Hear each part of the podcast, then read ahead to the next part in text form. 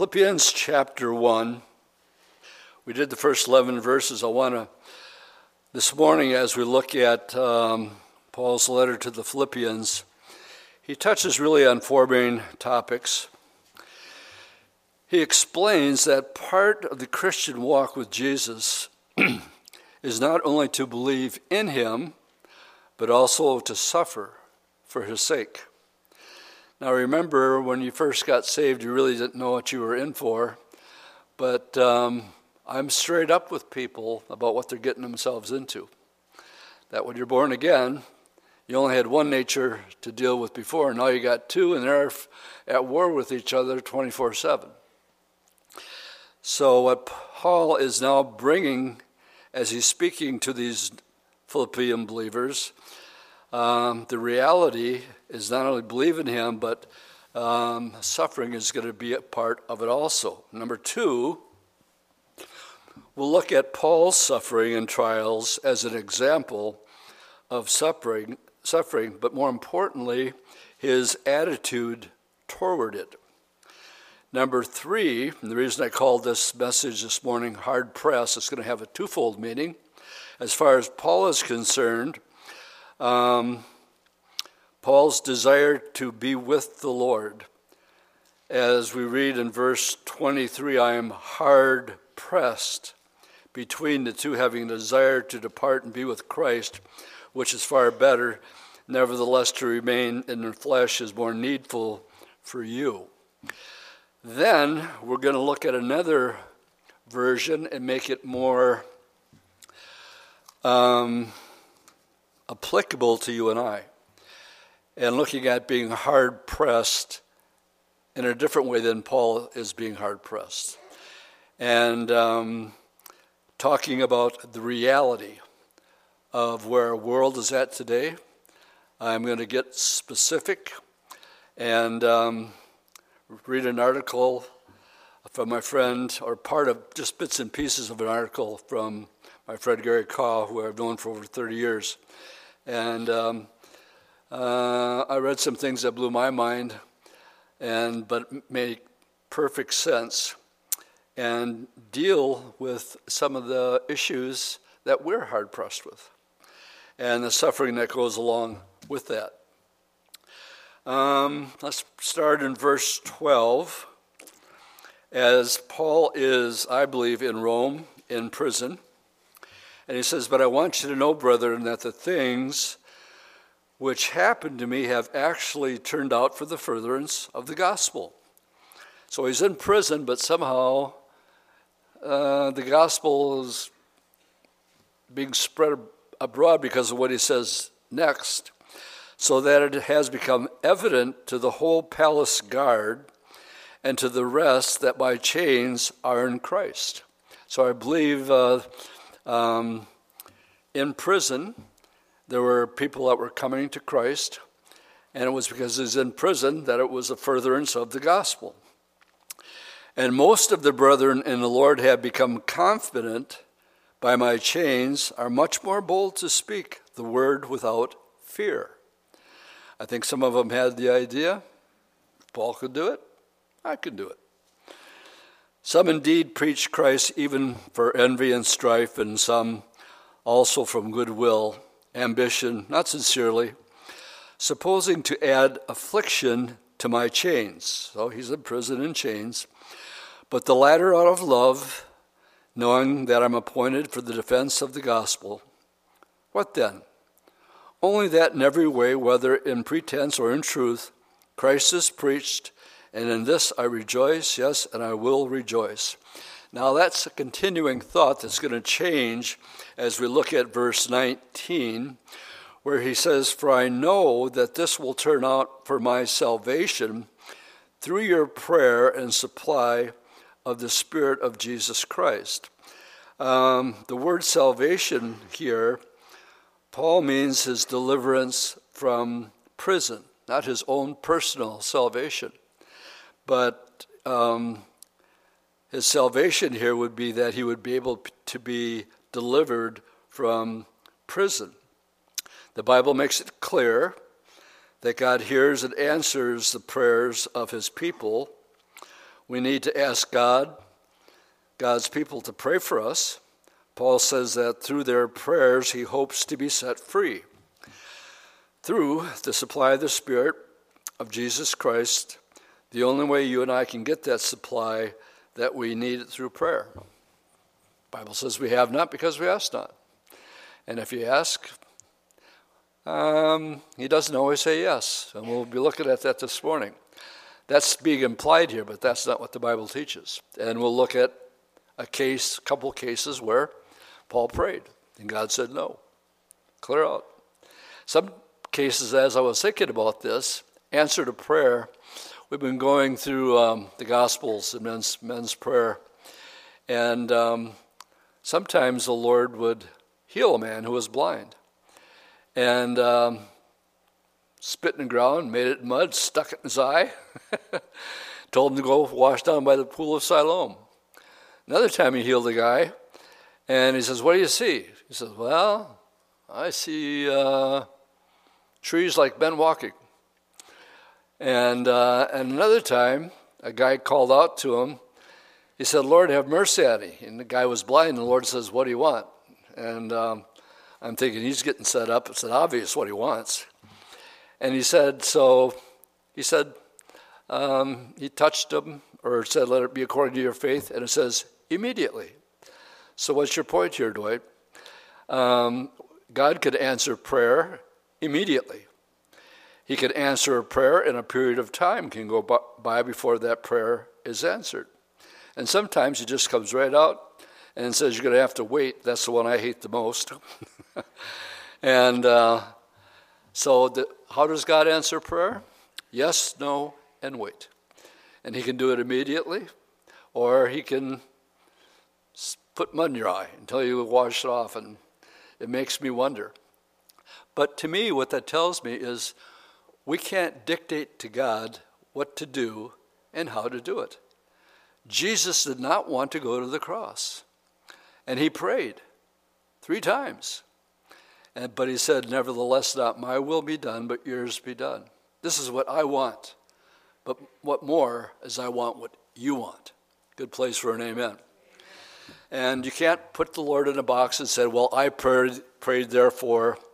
Uh, that's the positive confession um, movement.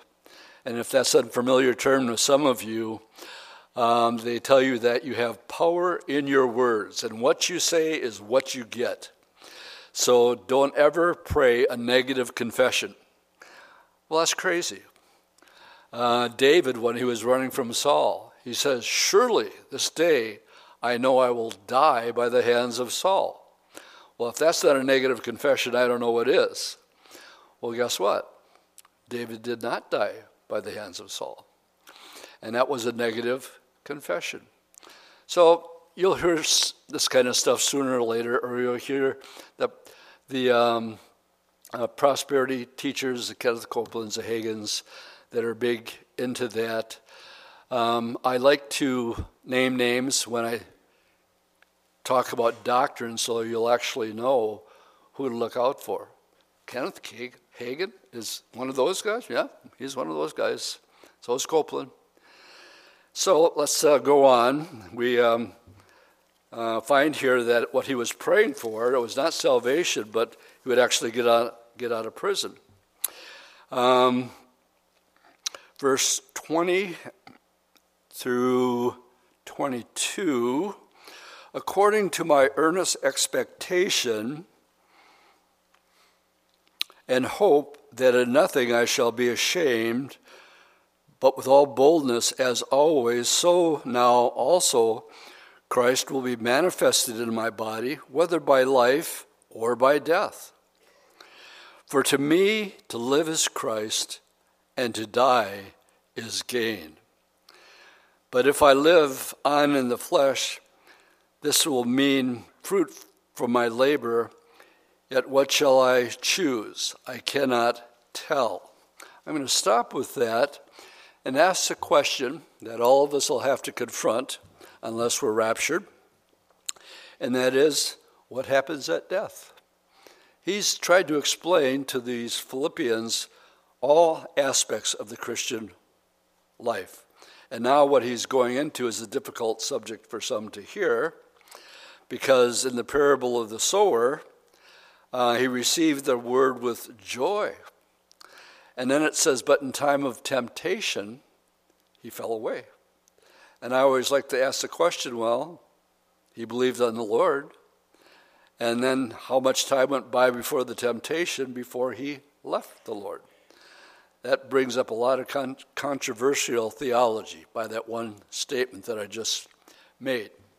But I can't, um, I cannot explain it away. But what happens at death? I'm glad you asked that question this morning. Let's turn to 2 Corinthians chapter 5. What happens at when a person dies? My dad's life verse is how can we know when you die that you're going to heaven? That was a question that he had. 1 Thessalonians 5:13, I believe. And it says, These things are written that you might know that you have eternal life. Well, basically, that's the first thing that Paul says in 2 Corinthians 5. It says, For we know. Know what? That when our earthly house's tent is destroyed, we have a building from God, a house not made with hands, eternal in the heavens. For in this we groan, and as time goes by, are growing a little bit more, and a little bit more, and a little bit more. Earnestly desiring to be clothed with our habitation, which is from heaven if indeed, having blend clothed, we shall not be found naked. For in this tent we groan, being burdened, not because we want to be unclothed, but further clothed, that mortality may be swallowed up by life. Now, he who has prepared us for this very thing is God, who also has given us a spirit as a guarantee. Therefore, we are always confident knowing that while we're at home in the body, we're absent from the Lord. This is what Paul was hard pressed about. For we walk by faith, not by sight. We are confident, yes, well pleased, rather to be absent from the body and to be present with the Lord. If I had one prayer this morning for every person that leaves here or is watching live stream, is that you're not afraid of death. You're not afraid of death. I'm going to show you in just a second, as it says here, that we're confident to be absent from the body. The question was, what happens at death? You move. You simply move. You move out of this old tent and you move into a brand new eternal body that's been prepared for you. Absent from the body, present with the Lord. There's no such thing as soul sleep, and um, this is what happens. So, with that, let's go to 1 Corinthians 15, and we're looking at verses 51, which is a rapture verse, through 56 and Paul's attitude that he has towards death. 1 Corinthians 15, the whole chapter is about the resurrection, and he makes an exception when he gets to verse 51 about death, that everybody's going to die. And it says in verse 51 Behold, I tell you a mystery, we shall not all. The word for a Christian, instead of death, the, the word sleep is injected because you're eternal. We shall not all sleep or die, but we shall all be changed in a moment, in the twinkling of an eye, the last trump. The trump will sound, the dead will be raised incorruptible, and we shall be changed. For this corruptible must put on incorruption, and this mortal must put on immortality. So, when this corruptible has put on incorruption, and this mortal has put on immortality, then shall be brought to pass the saying that is written. So here we have prophecy, another prophecy. Death is swallowed up in victory. And then he quotes this Oh, death, where's your sting? Oh, Hades, where is your victory? He's not only not afraid of it, what's he saying here? Bring it on. and that's what he's saying. He's not afraid of it at all. He wants, he'd rather be with the Lord. And so he said, Death, where's your sting? Grave, where's your victory? The sting of death is sin, and the strength of sin is the law. But thanks be to God who gives us the victory through our Lord Jesus Christ. Therefore, my beloved brethren, be steadfast, be immovable, always abounding in the work of the Lord, knowing that your labor is not in vain. So, what was Paul's attitude talking about death? Bring it on. I'd rather be there than here. So, and I feel that more and more as days go by. So let's turn to 2 Corinthians chapter 11 and look at some examples, literally, of what Paul went through as examples of suffering. Everybody in this room knows somebody who's suffering today, um, either from seasonal flus or side effects. Maybe you have family members um, uh, that have gotten sick or are having a lingering um, problems with uh, COVID. But um, some of Paul's affliction in 2 Corinthians 11, beginning at verse 23, tell us Are they ministers of Christ? I speak a fool. I am more. In labors, more abundant. In stripes, above measure. In prison, more frequently. In deaths, often. From the Jews, five times I received 40 stripes minus one. So Jesus received 39 stripes because the law says you can't, when you punish a man by whipping him, you can only give them 40. And they, they didn't want to break the law, and so just to play it safe, they would count. and they would count up to 39. They wouldn't give him the 40th one, just in case he was hit 41 times, which would have been breaking the law. That happened to Jesus once. Some people perished just from the whipping. But here, Paul said he received from the Jews uh, five times 40 stripes minus one. Three times I was beaten with rods. Once I was stoned. Three times I was shipwrecked. A night and a day I've been in the deep in journeys often, in perils of water, in perils of robbers, in perils of my own countrymen, in perils of the Gentiles, in perils in cities, in perils in the wilderness, in perils in the sea, in perils among false brethren, in weariness and toil, in sleeplessness, and often in hunger and thirst, fasting often, in cold and nakedness. And besides all that, what comes upon me daily, uh, with my deep concern for the church. Well, Paul, don't you know you're living your best life now? I mean, the irony of what the Bible teaches and what prosperity teachers like Joel Osteen or Joyce Meyer, prosperity teachers, God never wants you to be sick, um, doesn't want you to suffer. And um, if you are sick and you're suffering, uh, it's not God's fault because you can just name it and claim it. It's mine. And um, uh, that simply is not what the scriptures teach. But people like hearing stuff like that. Oh, bring it on. Tell me that I never have to suffer. Tell me that God will answer my prayer, whatever I ask for, I'm going to get. I'm going to name it and I'm going to claim it. And what the leaders of these organizations will say to you if you don't receive it, well, that's your problem. You obviously have a lack of faith. If you had enough faith, then you would have your prayer answered. And so they talked a way around it, and um, you just need to know it's flat out heresy.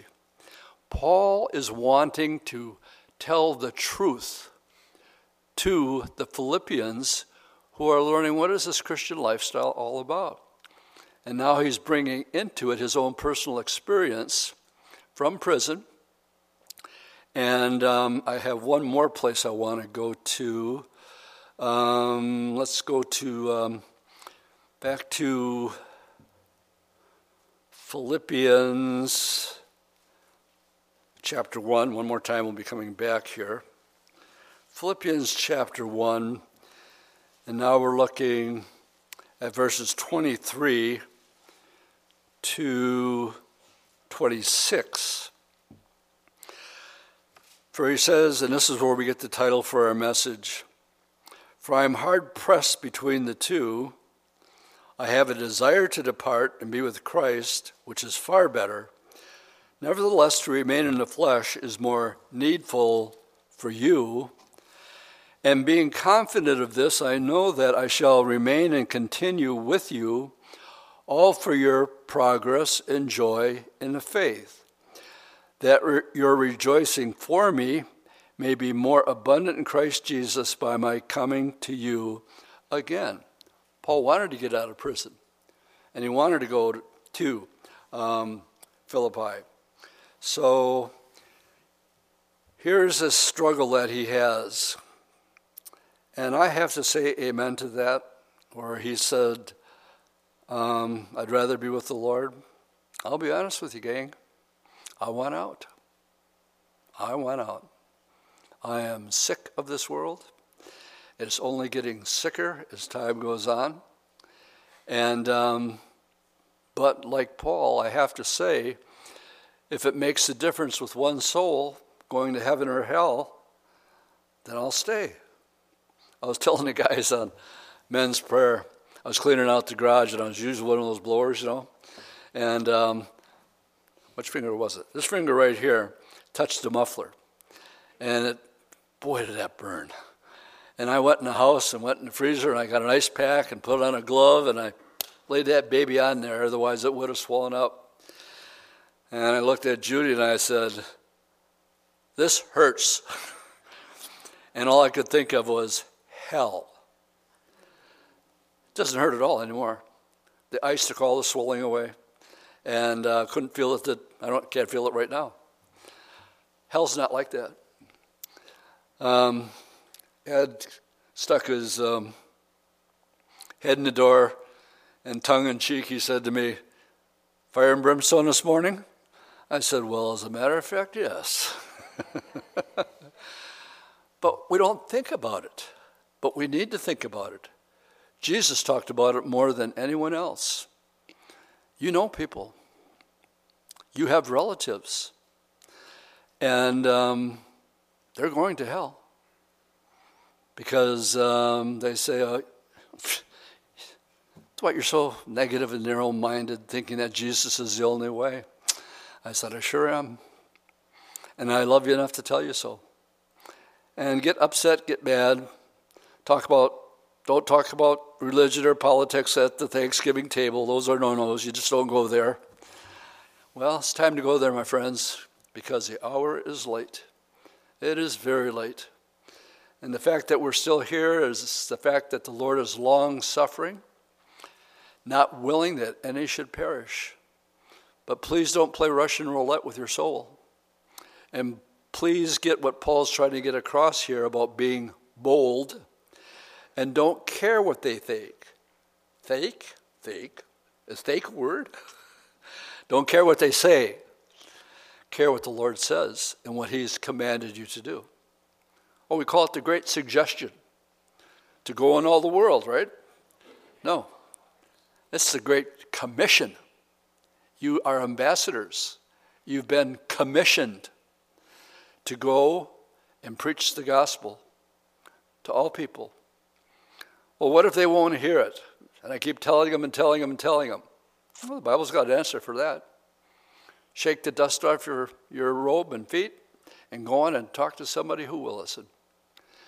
And um, it varies, you know. If you're with a person at work where you have an opportunity to sow a few seeds on here and there without scaring them away, um, But if you've only got one shot with a person, make sure you're carrying around the gospel road with you in the car. I mean, I got both both sides of my places where you put your CDs in the doors full of God of Wonders. And I'm giving out God of Wonders for those one time shots. And um, it's powerful. I mean, the people that are in there and um, presenting the gospel so precisely and clearly, and then to show the wonders of his creation. Um, Romans 1 says it's not that they don't believe in God, it says they suppress the truth in unrighteousness. Oh, they know. You can't look at a sunset and not know. You can't have an intelligent conversation with somebody and figure out well, there's quite a few brain cells moving around here that I'm understanding what you're saying right now. And that happened by time and chance in millions of years. Where's their common sense? No, they're purposely suppressing the truth in unrighteousness because they don't want to hear it. They want to take pleasure in their sin. And they don't know that what they're looking for and the peace and the joy and the love that they really want and contentment, it's all in what you're presenting to them. But they just don't know that. But don't give up on them. All right, let's go back to, um, we left off in 23 to 26, Paul being hard pressed. He wants out. Um, I'll, I'll tell you honestly how I feel right now from a scripture, and you need to turn to 2 Peter chapter 2. And in 2 Peter chapter 2, drawing your attention to verse 4 through 9. 2 Peter 2, verse 4 For if God did not spare the angels who sinned, but cast them down into hell, and delivered them into the chains of darkness to be reserved for judgment, and he did not spare the ancient world, but saved Noah, one of eight people, a preacher of righteousness, bringing in the flood on the world of the ungodly. And he turned the cities of Sodom and Gomorrah into ashes, condemned them to destruction, making them an example to those who afterwards would live ungodly. Now, verse 7 and delivered righteous Lot. Where's Lot? He's living in Sodom and Gomorrah. And delivered righteous Lot, who was, I have the New King James, which says oppressed. I like the King James Version, which says vexed. He was vexed. He was a righteous man, and everybody else wasn't. And it vexed and tormented his righteous soul from day to day, and seeing and hearing their lawless deeds. That's how I feel. I'm vexed. I'm oppressed when I see what's happening in this world today. And I want you to know if it was okay for Lot to be in that condition. Um, I'm going to talk later about a pro life rally march being held at our nation's capital. A pro life march. Protesting so that we can abort children. It's gotten, it's gotten to that degree, and that's just the tip of the iceberg for, for where we're going here this morning. But what's interesting to me about this is God would not bring judgment on Sodom and Gomorrah until Lot was out of town. Remember? And as soon as he was out of town, the fire and brimstone came down and destroyed Sodom and Gomorrah. The interesting verse there, almost as a side note, says, And Lot's wife looked back and she was turned into a pillar of salt, which is what the Dead Sea is known for. It's called the, it's the lowest body of water in the world. It, the salt context is so high, the minerals are so high that you can float on it. You just go out there and just float, float around, read your paper. Pretty cool, actually. And um, but Jesus brings it up, talking about his second coming. He says, "Remember Lot's wife." Well, I see the pre trib rapture in all this. as a picture that we have to be taken out before the wrath of God can be poured out. He has not appointed us to wrath, and that's exactly what the seven year tribulation period is. And, um, but studies like this are important not only to the Philippians. So the first time um, they go through a fire burning trial or, or somebody beats them up uh, for witnessing to them, Paul's telling them, expect it. It's going to happen. If you're not compromising um, God's word and your own walk with the Lord, all people in Christ Jesus will what? Suffer persecution. All Christians, if you're walking the walk with, with the Lord, you're going to get heat for it. And you need to know that um, those who talk about such things um, are in the minority. You're in the minority, I'm in the minority. By the way, the largest church in America, Joel Osteen's church, 50,000 people. Huh. Why so many people? Because he's telling them exactly what they want to hear. And um, I feel good. Tell me that. Don't tell me bad things. Don't tell me about hell. Don't tell me the reality of suffering. I was talking to somebody about, um, um, they were witnessing to somebody they said they went to Calvary. And they say, oh, all you talk about there's prophecy at Calvary Chapel. And um, I told the person to tell him this. Um, no, we don't. and the safeguard from one third of the Bible is prophecy. We've read a couple prophecies already this morning, quotes from the Old Testament that are being fulfilled here.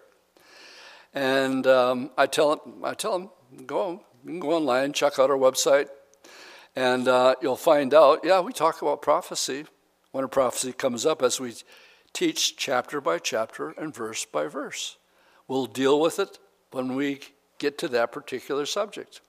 Well, this morning we happen to be vexed like Lot, but judgment could not be done until they were taken out. And the Lord specifically says about his coming, remember Lot's wife. Her heart was in the world in reality. And um, we're not to love the world, neither the things of the world. He who loves the world, the love of God is not in him. Good place for an amen. So, all that to say this it's getting to the point, gang, where we need to be letting go more and more and more of the things of this world. And be more zoned in on being able to explain to people the events that are happening in our world today from a biblical perspective. And let me just give you three examples one world government, global reset, I'll be talking about, a one world currency, main topic that's going on today to get rid of your money so that you can be tracked and there will be a source that only that could happen. That's Bible prophecy, that's Revelation chapter 13. And then what's about to unfold next, I believe, is the destruction of Damascus and the Ezekiel 38 and 39 war. And be able to explain it to them. That's what's happening in our world right now for a reason, so that these events that have to, to take place, there has to be an Ezekiel 38, 39 war. Has to. God can't lie. And uh, there, there has to be a one world government. That's what the global reset is all about. Wait till you hear what Gary Kah has to say about that. And um, then the one world currencies. We're watching these things unfold. So, how close are we to the rapture of the church if we're already experiencing these things now? Everybody tracking with me? Everybody okay? I'm not. I'm grieved. I'm vexed. All right, let's go back to um, Philippians 1 and finish the rest of the chapter. Philippians 1, verses 27 through 30. Only let your conduct be worthy of the gospel of Christ, so that whether I come and see you or am absent, I may hear of your affairs, that you stand fast in one spirit, with one mind, striving together for the faith of the gospel, and not in any way be terrified by your adversaries, which is to them a proof of perdition, but to you of salvation, and that from God. And now, this very important verse For to you it has been granted on behalf of Christ not only to believe in him, but to also suffer for his sake. And here he's just coming right out and say it. It's not just being a Christian, but also to suffer like Paul did, having the same conflict which you saw in me and now here in me. So they heard the stories about Paul's travels and his tribulations. Let me give you one more example of that in 2 Corinthians chapter 12. So let's turn back there. 2 Corinthians uh, 12, 1 through 10. Um, I think one of the reasons Paul wanted to depart and uh, go to heaven is because he got a glimpse. He got to see it. Verse 1 It is doubtless not profitable for me to boast. I will come to visions and revelations of the Lord. I know a man in Christ who 14 years ago, let's talk about himself, whether in the body, I don't know. Whether out of the body, I don't know. God knows. Such a one was caught up to the third heaven. And I know such a man, whether in the body or out of the body, I don't know. God knows. How he was caught up to paradise and heard inexpressible words which is not lawful for man to utter. Of such a one I will boast, yet of myself I will not boast, except in my infirmities. For though I might desire to boast, I will not be a fool. I will speak the truth, but I forbear lest someone should think me above what he sees to be or hear from me. In other words, I don't want you to think I'm more than what I am. Paul referred to himself as the chiefest of sinners. For those of you who've been with the Lord for a while, isn't it interesting that the older you get in the Lord, you're more aware and conscious when you sin? And that's why Paul, being that, going through all those experiences, he considered himself the chiefest of sinners. Because when you get, as you grow in the Lord, of course, you get closer to the Lord. Getting closer to the Lord, like Isaiah, who actually saw him, what did, what did, what did Isaiah say? Woe is me, for I have seen the Lord. And I'm, I'm undone. I dwell amongst a people with unclean minds and unclean lips. And um, that's why Paul said that. And then he goes on because, uh, you know, he could have wrote a book, made a game. but instead, in verse 7, it said, unless I should be exalted above measure by the abundance of the revelation, a thorn in the flesh was given to me, a messenger of Satan to buffet me, lest I be exalted above measure. Would you let that settle in? Remember when Jesus, uh, we were reading in men's prayer, his temptation. And he said he was tempted in all areas, and then finally the devil left him. But it doesn't end there. It goes on to say, until another opportune time. You just don't get tempted once. Um, you win your battle with temptation. That doesn't mean you're not going to be tempted in it again. It's an ongoing thing. So he says here, the Lord actually allowed a messenger of Satan as a demon to buffet me. I don't know what that means. What was Paul's thorn in the flesh? I've read volumes on what people think it is. Most people lean towards he had a serious eye condition. Um, others have different opinions.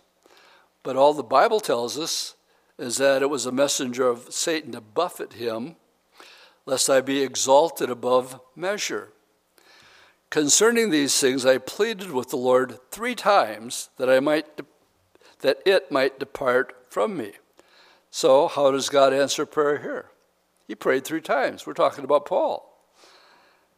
And the Lord said, No.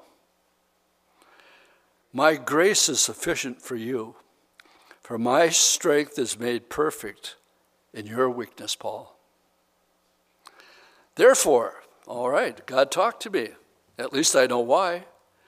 Therefore, whole change of attitude. Most gladly, I will rather boast in my infirmities, that the power of Christ may rest upon me. Therefore, I take pleasure in infirmities, in reproaches, in needs, in persecution, in distress for Christ's sake. For when I'm weak, then I am strong. And so we have an example here of the Lord actually allowing a demonic. He could not possess Paul, but he sure could give him a hard time. And he could sure mess with his mind, or however he was being buffeted, he wanted it gone. He says, No, I'm just using this to keep you humble, Paul. Oh, I see. Well, that's great then. I'll boast in that. That when I'm weak, then I will be considered strong. God uses suffering and spiritual warfare to keep us humble and usable. Now, number four, and the last thing I want to touch on in the world, as Paul was wanting to tell the Philippian church about um, his being hard pressed, so we today are being hard pressed, but in a different way, with this world being turned upside down. Uh, those things make me want to go home. Uh, for example, I'll be quoting um, from Gary Kah. We exchanged Thanksgiving. Um, hope you're having a happy Thanksgiving dinner and all that kind of stuff. I've known uh, Gary for over 30 years now. Um, he was in the business world in Indiana and he traveled the world. And being born again and an extremely keen, sharp mind, um, saw what was happening. So he wrote a book called En Route to Global Occupation. I read it and called him up for one of our conferences. And him and Audrey have been uh, dear friends of ours for for many, many years. And so we get his, we get his um, um, uh, newsletter. And I'm gonna, I want you to bear with me because he is very articulate in pointing out some things maybe that you haven't heard of yet that shows us just how late the hour really is. And so as I read, I was very selective in choosing um, how much of this to share. It's not that much, but going to I promise you, you'll find it interesting. Send, send out the warning. It will be a difficult summer in the U.S. This is a personal message I received early June from a Christian friend in strategic position in our military. We have met on several occasions over the last 18 months and agree that the principal aim of the current Biden administration and their globalist allies among the corporate elite and the whole media is the takedown of America. The seemingly naive blunders and misjudgment made by Biden and those around him who serve as his puppeteers. I actually think it's the other way around. I think he's the puppet and the other people are pulling the strings. We believe are part of an international plan to destroy the Judeo Christian constitutional fabric of our nation. And how many times have you heard in the past that the United States of America was founded on Judean Christian principles and ethics? It's always been that way. It is not that way today, not even close. They're trying to destroy that. Before the American people are willing to embrace the new socialist world order, they must be brought to their knees, to the point where every area of their lives is in chaos and with hopelessness prevails. Only then might a majority of Americans willingly surrender their national sovereignty and personal freedoms in exchange for the illusion promise of peace, security, and prosperity. Own nothing and be happy. The coming shortages. The volatile reaction of the court decision will be accomplished by um, additional upheavals resulting in, here's just a partial list soaring inflation, energy and food shortages, power outages, and will likely affect parts of the U.S. soon as the Biden administration policies force the closure of more coal fired power plants thus far in 2022 than in all of 2015 to 2020 combined. The cost of electricity is expected to more than double in the days ahead, and blackouts may become commonplace. Other energy costs are spiraling out of control as well. East Coast and West Coast, seven to nine dollars a barrel. In a country that has enough oil in the ground to supply the entire world for decades. Are you kidding me? Question mark. Then there's food. Will we be facing an actual lack of sustenance here in America, the land of plenty? Would you have ever thought that there would be a 70% shortage of baby formula? Yes, it has happened. The biggest potential disruption has not yet gotten media attention. It's not that they haven't got its attention, it's just that they won't report it. The biggest potential disruption has not yet gotten media attention, despite the fact that it could be devastating not only to our food supply, but our entire economy. A few days ago, my military contact sent me an urgent message that he received from a trusted source. Uh, the following are exports from this communique. Now, I'm about to read you, I've never heard before, but what interested me the most is the people who are behind the scenes running it. And he's referring to something that's called DEF fluid. He starts with a question. Do you know what DEF fluid is? Question mark. It's diesel exhaust fuel. Every diesel truck that has been made since 2010 is required to use its product made of 60% urea fertilizer and 33% distilled water. Every diesel truck you see driving down the road today has had this product to drive. The engine will not start without it.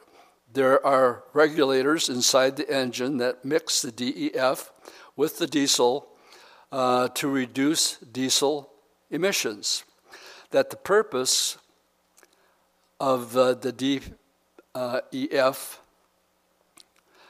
uh, right now, Russia is the largest exporter of this um, urea fertilizer by a wide margin. Um, Carter, not Carter, Qatar is the second. Egypt and China are tied for third. Both Russia and China have decided no longer to export it. What does that mean for you and me? Well, first, the United States imports most of this urea fertilizer we're the third largest importer in the entire world. Uh, we depend on other countries um, t- to drive and eat and ship our products. I will think long and hard about the decisions you're making right now where you live, how you spend your money, how you prepare this is so real that the CEO of Flying J, which is one of the trucking companies of uh, Shameek Konar's, his name, was summoned to a surface transportation board meeting to give them all this info. From what I'm reading, BlackRock is a majority shareholder of Union Pacific Railroad. So now we're shifting from trucks to railroad cars. Union Pacific Railroad cars, how is it important? Well, you got to get the trucks to the, the train yards, but if the trucks can't get there, and now there's two strikes going on nationwide um, for these railroads as we, as we speak. America's biggest fertilizer producer of CF Industries, the largest uh, shareholder is BlackRock. BlackRock controls the fertilizer industry in the U.S. Union Pacific has exclusive rights to its distribu- distribution points of fertilizer. Urea is fertilizer. Flying J needs real DEF. BlackRock is controlling everything. This is where it gets interesting. The chairman of BlackRock Investment Institute is a man named Tom Donilon, President Obama's former national security advisor. Tom Donilon's brother, Mike Donilon, is a senior advisor to Joe Biden. Tom Donilon's wife, Kathleen Russell, is a White House personal director. Tom Donilon's daughter, Sarah Donilon, graduated college 2019, now works on the White House National Security Council.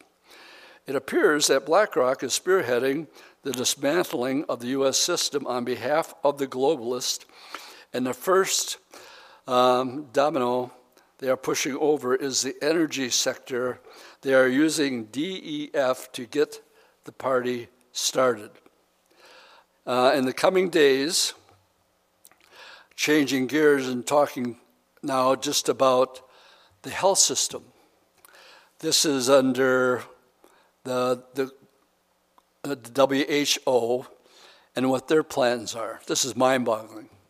In the coming days, the nations that were adhere to the World Health Organization, otherwise known as WHO, will vote on a resolution regarding the WHO's um, mandate agreements of pandemics. These resolutions will transfer, this, sovereignty regarding the health of citizens to a supernatural body that is largely financed by the pharmaceutical industries and the Bill and Melinda Gates Foundation. How interesting. If these resolutions are approved by a majority, the WHO will have exclusive international authority in a case of a pandemic to implo- impose all the rules, including quarantines, lockdowns, um, mandatory vaccines, and vaccine passports. It should also be borne in mind that this organization enjoys, catch this, immunity, thus, members can neither uh, be tried or convicted if they commit crimes. Un- unelected, theocratic, were, were, will paradoxically have more power than which citizens confer on their representative by means of a democratic rule. It means they're in charge of everything. It means they call the ch- shots, and they can't be prosecuted for making you do these things. One quick change of thought wars and rumors of wars. This is unfolding uh, things that I've found out in the last couple of days that aren't part of Gary's article here that I'll touch on. Israel's prime minister, after Israel um, minister responded to Iran's buildup along the border. He essentially told Israel um, to back off or face serious consequences. With Russia military personnel operating in Syria, and since this was written, one of our plants, U.S. bases in Syria, was bombed. Well, another one was bombed just yesterday. So that's ratcheting up conflict there. And um, Putin, um, an attack on Syria will be an attack on Russia. Last week I reported that Israel, the hot talk is that they have the bomb, and um, uh, we have to prepare people for a first strike on Iran. Putin directly stated if you make any attempt to make any moves against Iraq, you're at war with Russia. What did I just say? No, I said Ezekiel 38 and 39. And they actually said they would go to war with Russia. Turkey, Iran, and Russia are the three main players in Ezekiel 38 war. My friends, how close are we as these things are unfolding? Hezbollah, the Islamic militant group, um, dominates Lebanese politics, is also part of the uh, Middle East Alliance and receives much of its uh, hardware and support from Iran, which it receives from Russia. Like Syria, Lebanon has thousands of rockets in place ready to be unleashed. They're all pointed at, Israel. All this to say the Middle East is um, a powder keg waiting to explode. Russia's war with Ukraine, given time, could easily expand into the Middle East as well. Would Putin, whoever Putin is, ultimately uh, decides to do, this much is certain. If Israel launches a preemptive strike on Iran, the global media will launch an unparalleled propaganda campaign against Israel. Hatred towards Jewish people, already is at, on the rise in the U.S. and the rest of the world, will dramatically increase with hatred for those who support Israel, i.e., Calvary Chapel of Appleton, and a lot of Christian mission organizations. What I'm, that's the end of the, what I'm going to quote from the article. But let's just add this. I'm looking at a picture right now of a gay um, the, the science is our bodies are abortion. It's a pro abortion protest in Washington, D.C. I could talk about our schools and what they're teaching our children. And um, I could talk about rigged elections. I could talk about churches and pastors that are endorsing uh, the great uh, um, lifestyle and instead of exposing it for what it is and the danger of what it is. Um, they're uh, just turning the other way. Um, people here have lost their jobs. One of the guys at Men's Prayer said his wife went to apply for a job at a medical clinic. And when she was filling out the application, the first question is, How do we refer to you in pronoun form? He, she, both of these? I'm serious. In order to fill out the form, you have to fill out who are you anyway? What are you anyway? Are you a he? Are you a she? Are you with one of them? Are you both? And it's actually a part of the application in order to fill that out. Oh, there's so much that I'm not going to get into it because you know the list. And all that to say this as we close things up is um, we are being hard pressed. Um, the economy, I didn't even talk about the border and how many terrorists are actually in our country right now. I, I could go on and on and on and on. And some of you are thinking, Dwight, we know you could go on and on and on and on. But you need to do your homework. Don't stick your head in the sand and pretend it's not there. Because what you do once you have the information is you, you can tell your friends, well, we've been, my pastor's been talking about this for 40 years. Gary Kah's been writing about it for 30. Curtis Bowers and Agenda has been talking about it for 40. And so there's people, um, I don't want to use the word makes me excited, but the exponential speed of it all unraveling so quickly is mind boggling. And as these things begin to happen, what are we supposed to do? We're supposed to look up and let go and prioritize on what's really important. What's really important, my friends, is that you go to heaven. Don't you think that's important? You ever hear the, the story about the pastor that said, Everybody here who wants to go to heaven, raise your hand. So everybody raises their hand. Well, there was one little boy in front row who did not raise his hand. So the pastor says to him, Well, don't you want to go to heaven? Well, the little boy said, I thought you meant right now. we all go to heaven, but we don't all want to die. I hope your perception of death has been changed this morning. And we fear it because we don't understand it. But what the Bible says, know for sure. I know for sure that when I'm absent from the body, I'm present with the Lord. And Paul says, I've been there. It's worth it. And in closing, I want you to turn to the book of Job. How are we to respond to the Bible study we just heard this morning? Book of Job, chapter 1. I'm not going to read it all. But there was a day that um, the angels came and presented themselves. And it says Lucifer was there. And the Lord was bragging on Job.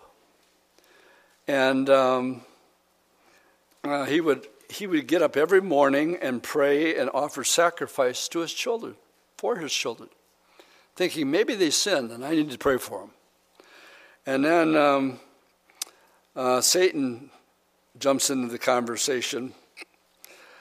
Um, the Lord says, Where have you come from? He said, Oh, I've been going to and fro, walking back over the face of the whole earth. The Lord says, Well, have you run across Job yet? Um, and how he shuns evil and he's blameless. And uh, he says, Well, that's only because you got him hedged in on every side. Let me at him, and he'll curse you to his face. And so he said, I'll allow it to be in your power. Do what you want to. So he goes after Job. All of his possessions, seven sons, three children, all killed in the same day. In other words, this, and see if you could, if you know somebody who is in this situation. I do know somebody in this situation who lost it all. They're losing it all as I speak. Okay? And you know people like that. And they have nothing. And um, Job says, Let me do that, and he'll curse you to his face. So, my question in closing was how are we to respond if we have these trials come into our life. Well, how did Job respond? And the answer to that is verse 29 Job arose, tore his robe, shaved his head, fell on the ground, and worshiped. And he said, Naked I came from my mother's womb, naked shall I return. The Lord gave, the Lord has taken away. Blessed be the name of the Lord. Oh, I hope we can all say that, or at least want to be able to say that. Well, those are just possessions and family members. He didn't go after him physically. Oh, yes, he did. In verse 2, um, he has to go back and report and said, Didn't work, did it? And his answer, Satan's answer back to the Lord was skin for skin. All a man give will give for his life. What's the Bible study about this morning? Death, dying. And men are afraid to die unless they understood the type of Bible study we're having this morning, that we know exactly what's going to happen. To the point. That's all Paul says bring it on. Death, where's your sting? Grave's your victory. I'm sick of this world. I'm sick of watching it getting worse and worse and worse and worse every single day. I want out. But if it's necessary for me to be here for spiritual reasons, then Lord, your will be done. So, what does he do physically to Job? Well, he takes, it goes out, verse 7, chapter 2, went out from the presence of the Lord and struck Job with painful boils from the sole of his foot to the crown of his head. I had a painful one yesterday for about an hour. And I can imagine head to toe. And he took for himself a potsherd to scrape himself while he sat in the midst of the ashes. Wow. And then his wife said to him, Do you still hold your integrity? Curse God and die. But he said to her, you speak as one of the foolish women speaks. Shall we indeed accept good from God, and shall, shall we not accept adversity? My friends, adversity is part of the walk with the Lord. And in all this, Job did not sin with his lips. And the whole rest of the chapter, I think there's 48 of them, is nothing more than his best buddies coming up to him day after day after day. When they first saw him, Nobody said a word for seven days. That's how much agony Job was in. And then his friends piped in and gave words of encouragement by saying, Job, you awful, You must have sinned awful bad. If you just confess your sin, everything will be fine. Job did nothing wrong. And this is his three buddies. And um, that's most of the book of him getting railed on, of obviously you sinned, and that's why God is bringing this judgment upon you. Well, this concludes chapter one, in which we have seen the philosophy of Christian living. This chapter is summed up in one verse For me to live is Christ, and to die is what? Let's stand and we'll close the word of prayer. Lord, we thank you that your word tells the truth, the whole truth, and nothing but the truth. And that um, there could be hard days ahead. And it should not cause us to be like the one who, after he was tempted or went through a hard time, left you.